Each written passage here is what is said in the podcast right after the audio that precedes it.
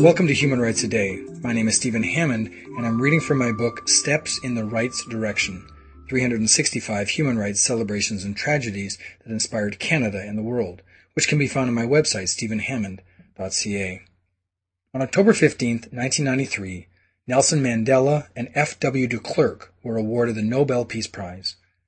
On October 15, 1993, two very different men shared the Nobel Peace Prize.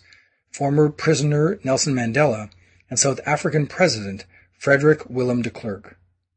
De Klerk was the last president to reign over the apartheid system, which denied South Africa's black majority of basic rights. From the day he was elected, de Klerk worked to end apartheid. First, he legalized the African National Congress. Then, in 1990, he freed Mandela from 28 years in prison. He'd been jailed for working against apartheid with the then outlawed ANC. Together, Mandela and de Klerk took on the challenging task of conducting negotiations to create a new country and constitution. After years of segregation, all South Africans were given the vote in April of 1994. Nelson Mandela became South Africa's first president under the new system and an ANC government.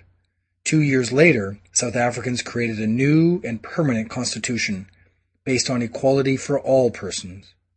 That was October 15th, 1993. If you'd like to hear a human rights story each day, be sure to click on the subscribe button and I'll tell you another story tomorrow. If you'd like a link on your website for these podcasts, send an email to stephen at stephenhammond.ca.